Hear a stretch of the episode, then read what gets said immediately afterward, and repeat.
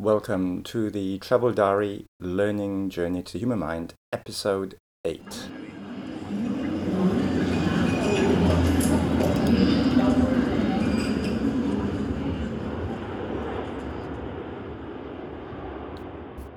Episode 8 covers topic 8 of the Intro to Psychology 2 unit, and um, the topic was cross cultural psychology which is, I think, a relatively new development in psychology because psychology has predominantly been a, a Western discipline. And even today, much of the research that's done is done in Western countries. And so there are certain questions which naturally arise as you start to extend some of the psychological concepts to other cultures and other countries. So first, what is the definition of culture? Culture in this unit was described, was defined as being the shared rules that govern behavior of a group of people and which enables its members to coexist and to survive. And culture is generally quite stable, but it does change and evolve over time, and this is known as a cultural shift. In the unit, we talked about how culture is not nationality, it's not citizenship, it's not race, which is a social construct.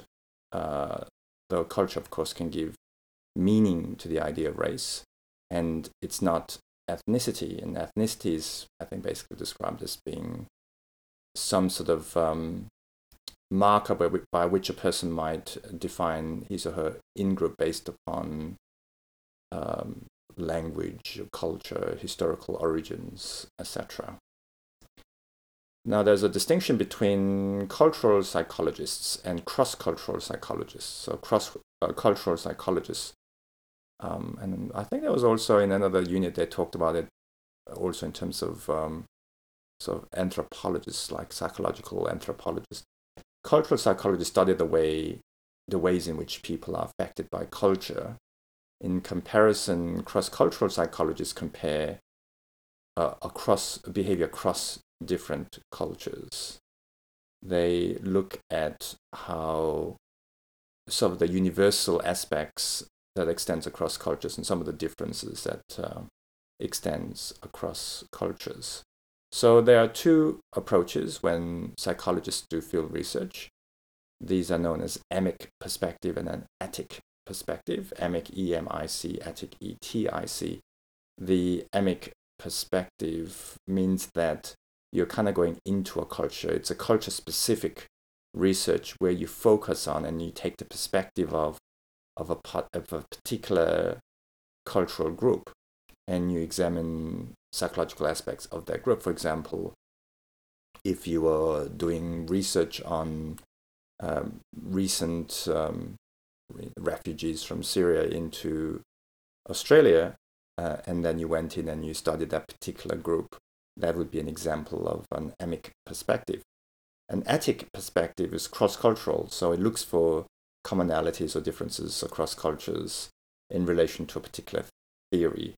And so it, it assumes that someone within a culture is too enmeshed in that culture to really have an objective view. So it takes an external view, uh, the observer looking down and interpreting cultures uh, theoretically, at least impartially.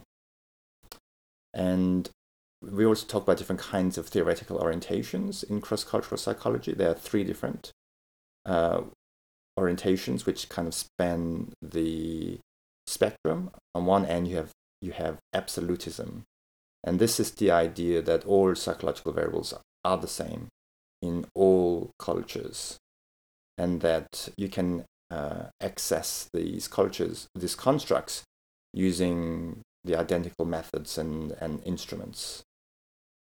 Relativism goes the other extreme and says, well, all psychological constructs are culturally influenced, they're all culture bound, and therefore you cannot compare between cultures.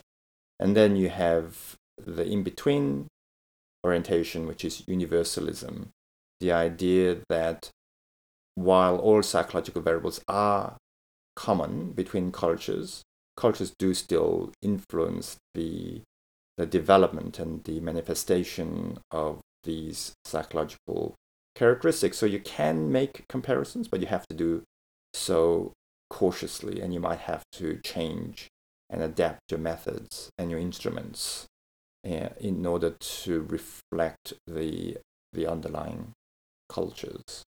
And there are different kinds of uh, cross-cultural research uh, studies that uh, can be done. Cross-cultural comparison studies compares two or more cultures in relation to a particular psychological variable. Cross-cultural validation studies looks at whether a particular psychological variable in one culture can can have meaning and can be applied to another culture. And there are also unpackaging studies. And these, where, the, where there are cultural differences, these try to explain why. Now, there are some unique challenges when you do cross cultural research. Uh, before we outline these, uh, we consider some of the, um, the general characteristics that characterize good psychological research. And this will come up again, I think, in other units and other topics, because this is something that I've heard repeated many, many times, kind of a mantra, I think, in psychological studies.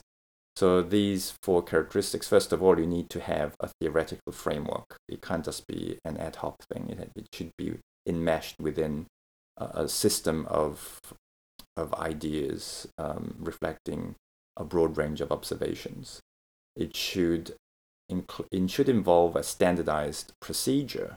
So, you know, these things including, um, you know, control groups, randomized um, assignments of participants and stuff like that, so that it's easy, it's easier to reproduce and it's more meaningful when you're comparing it with other studies. It should have a generalizability, uh, which means that it should be able to you, you should be able to infer from your study behaviors in the wider population, in the wider community. And finally, it should involve objective measurement. So, some of the problems include the final two of these generalizability and objective measurement. First, there's the problem of whether, uh, when you get data from a study from one culture, and then from another culture, can these be interpreted in an equivalent basis? Also, when you take a sample from one culture and a sample from another culture, how do you ensure that these are equivalent samples? The problem also of interpreting results. Um, how do you interpret results unless you have a strong background knowledge of the cultural frameworks in which behaviors take place?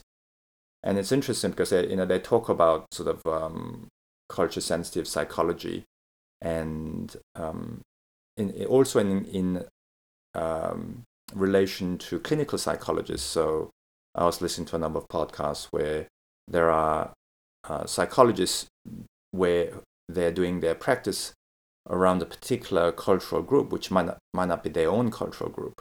And these clinical psychologists go out of their way to try to immerse themselves in the culture of their uh, clientele. So, for example, they go and watch movies um, in that of that culture, and they listen to music and read books and learn the language and travel and all that kind of stuff. So, these are all ways that uh, clinical psychologists are trying to overcome some of the, some of the um, problems that could arise where a certain profession has a kind of a monoculture and you're dealing in a multicultural society. There are also problems of researcher bias. So this is the need to acknowledge ethnocentrism uh, of your own theoretical background and your own judgments, not just assuming that your way of thinking is the correct way of thinking and also the problem of sensitive issues because when you're doing research in other cultures, often, especially uh, with minority groups, with disadvantaged groups, certain issues uh, can be quite sensitive, and there can be a history as well of problematic uh, psychological studies done in the past. So there might be a lack of trust as well in um, psychologists going to the field in these areas. We also talked about the different ways that cultures vary, the different dimensions on which there is a, a spectrum within cultural groups. So, one example is the diff- the relationship between time and culture, and they talk about monochronic cultures and polychronic cultures. The distinction being that monochronic cultures, in, in monochronic cultures, time is divided in, in a linear fashion, it's closely regulated. One is it's important to be punctual, activities are scheduled, it's more future oriented, it's more kind of serial in terms of you know doing one thing at a time and then another thing and another thing. Polychronic uh, cultures, in contrast, they view time as being sort of a fluid thing, it's less closely regulated. Being punctual and, and following deadlines and schedules is not as important. And also the past, there's more of a, a focus on the past and more the, more the idea of doing multiple tasks at the same time. So examples of monochronic cultures are sort of most Western cultures, such as in Australia, the US, and, and in Europe, and or certain parts of Europe, I should perhaps say. And polychronic cultures include parts of the Middle East, uh, South America, um, the Aboriginal societies and the Maori societies in Australia and New Zealand, respectively. The second dimension is uh, emotion and culture. The appropriateness of displaying certain emotions in certain social situations, which are known as cultural display rules, there is a kind of relationship as well uh, between the weather and emotion because the further south you go, and this is both within countries and between countries, the the warmer the weather, the more emotion is generally displayed. And also, there's been some research suggesting that in hotter weathers, there's also increase increases in violent crime. So generally, I think the idea I assume, is that uh, with increased temperatures, you get sort of increased emotion and perhaps less um, impulse control. So, for example, Southern European cultures, the Mediterranean cultures, tend to be more expressive than people from Northern Europe, you know, England, um, places like that. I think the English are in particular quite famous for bottling up their their emotion. Though maybe this is slightly unfair, just in comparison to some of their more um, emotional neighbors. The third dimension, interpersonal space. So the idea of how close you are in proximity to someone else when you're interacting with them. So this is divided into intimate space. So this is the closest bubble of space, and this is reserved for very close friends and lovers and family members. Then you've got the social and consultative spaces, uh, which you use the distance that you use when you're interacting socially with a stranger or maybe an acquaintance. And finally, a public space. So this is the the bubble of space that extends the furthest out with complete strangers, and it's not really designed for social interaction. And there's also the idea of conversational distance, of referring to how close people stand um, when they are talking. The next dimension is context and culture. So, in high context cultures, uh, people look at all the non-verbal cues and signs to decode real meaning. These cultures tend to emphasize interpersonal uh, relationships. They rely more on intuition and interpretation than on the logic. And so people from the Middle East, um, Asia, Africa, and South America are supposed to be high in high context cultures. Low context cultures tend to take things more literally. They tend to pay close attention to what people actually say and do, and and to interpret these literally, without so much attention uh, paid to the accompanying circumstances or the context, and they rely more. They focus more on facts and logic and less on relationships. So much of the West has a low context culture. And as you can see, there is a relationship between context and time because low context cultures are usually monochronic, while high context cultures are usually polychronic. The second last dimension is tight versus loose cultures. So in tight cultures, deviations from norms are not tolerated. So I think Japan would be, for me, uh, a very clear example of a of a tight culture, uh, Germany as well, I assume, and loose cultures. Well, that's where norms are less clear and more um, deviation is tolerated. Uh, Thailand being an example of loose culture, and you see that in loose cultures, uh, minority groups such as LGBT community tend to be more tolerated. Finally, uh, last but not least, there's individualism versus collectivism. So this is fairly straightforward. It, I think, the crux is how you kind of define the idea of self. And in individu- individualistic cultures, which is mostly so Western cultures, uh, the self is really separate and independent from the group, while in collectivist societies, the self is is deeply enmeshed within the group. And that kind of reminds me of um, a study I, I read about where they looked at self-reported measures of, ha- of happiness and there was much greater individual happiness in individualistic cultures rather than collectivist cultures which in some ways is a little bit counterintuitive because sometimes having that society is a sort of kind of a social buttress against negative effect and, and stress and, and trauma and stuff like that and being I guess too individualistic can lead to sort of social isolation. And also, there was a very close correlation between happiness or life satisfaction and the number of years the country that you've been living in has enjoyed uh, continuous democracy. It was an extremely high correlation. I think from memory was like 0.8. So this was like really, really strong. I think one of the strongest correlations you can find in psychology. So the lecturer uh, distinguished multiculturalism from pluralism. So, with the former, it's a situation where you have multiple cultures that exist within a country. Uh, the latter, in contrast, is not just having lots of cultures existing within a country, but a general acceptance that they have a right to retain their cultural heritage and to coexist. Culture shock, uh, as you might expect, uh, refers to that feeling of anxiety and um, kind of negative effect that people feel when they are from one culture and they encounter and they have to adapt to the the practices, the rules, the expectations of another culture, and they define four phases. Psychologists define four phases: the honeymoon phase, which is the the excitement that you feel when you first encounter another another culture, the disenchantment phase where you grow disillusioned. You might even feel quite um, upset. Then the beginning resolution phase where there is a kind of a rebound in terms of confidence and you start to gain a bit of understanding.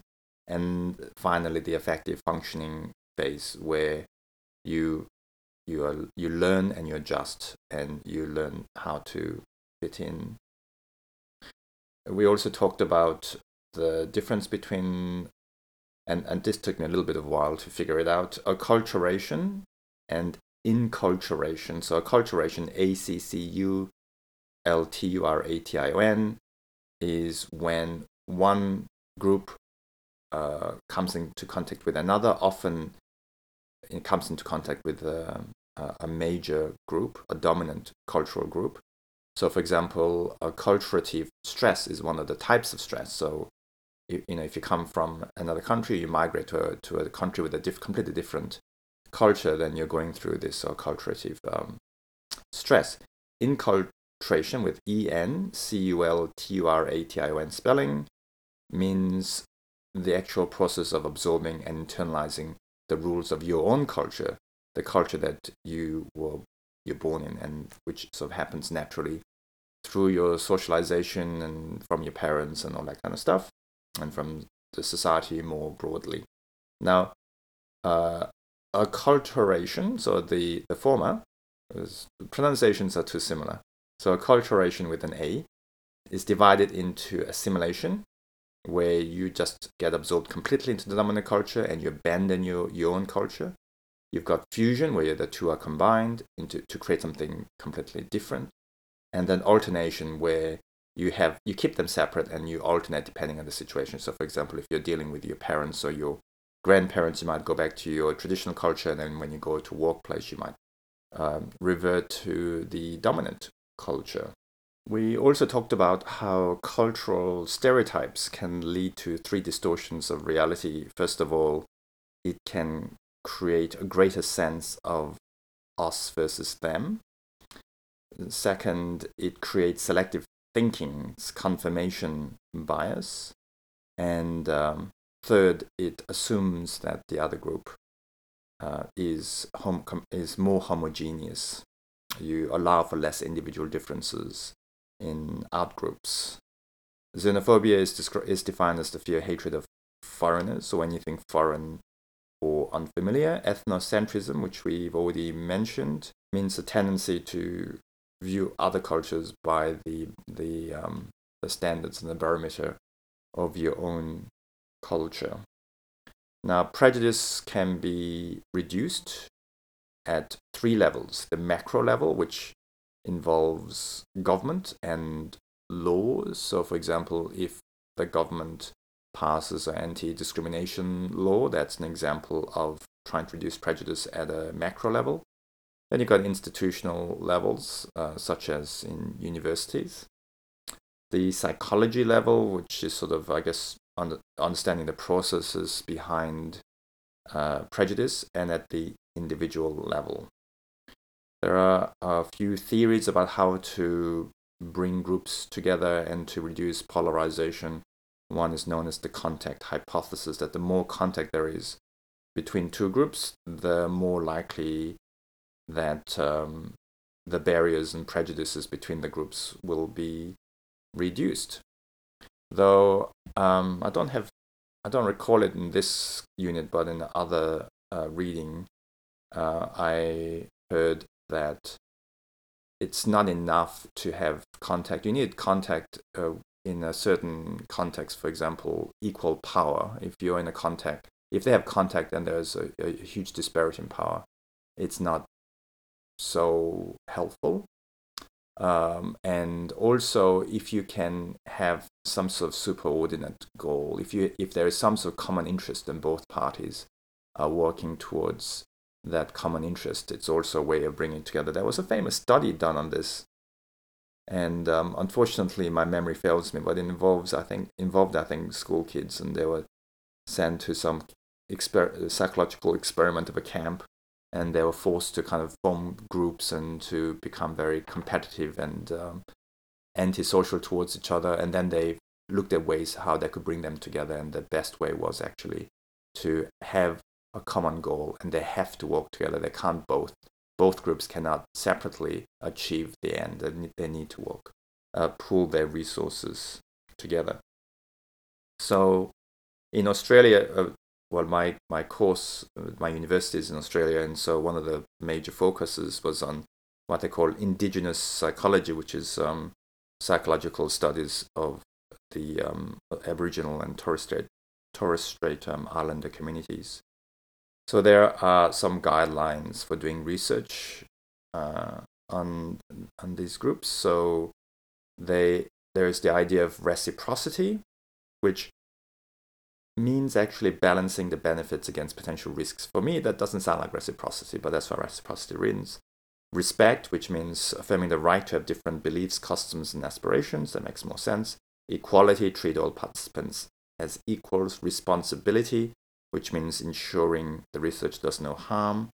Survival and protection, which uh, means that you have to use your research to reinforce the social, the, the social and cultural bonds between the indigenous people and the communities, and you have to respect their right or to have their own distinct culture. And then this overarching value of spirit and integrity. Indigenous psychology is defined as being psychological research which is not imposed as it has been in the past, that is influenced by the cultural contexts in which people live which is developed from within the culture and which results in locally relevant knowledge. So there was a psychological um, article which identified the psychological assumptions underlying individualism and universality as being particularly problematic for the study of indigenous people. Um, there is a great divide, I guess the idea is, between individualism and collectivism. And uh, it's one of the uh, dimensions on which uh, culture differ. But uh, perhaps for psychological variables, the idea is this difference is more important than the others. And since so much of psychological ideas and thoughts have developed in a context of individualism, a lot of it doesn't really apply to collectivist societies. And when you try to apply it, becomes very uh, problematic. We also talked about the need for psychologists to develop what is known as cultural competence, which refers to the psychologist's ability to communicate and to behave in a way that is effective when interacting with people from other cultures, being able to understand them, and also being aware of one's own uh, cultural background and assumptions, and not trying to impose their values on other people. So I think that's probably enough. The rest of the uh, the this particular unit went into sort of the, the history of Australian Aboriginals and the Torres Strait Islanders, and also the um, the Maori um, peoples of New Zealand. Uh, but this not really psychology related. These are more sort of history. So I think I might um, skip those. So next episode is going to be on topic nine, which uh, from memory is the psychology of personality. And that will conclude the Intro to Psych 2 unit. And then I'll move on to the, um, the next unit I did last trimester, which is on critical thinking. So until next time, bye for now.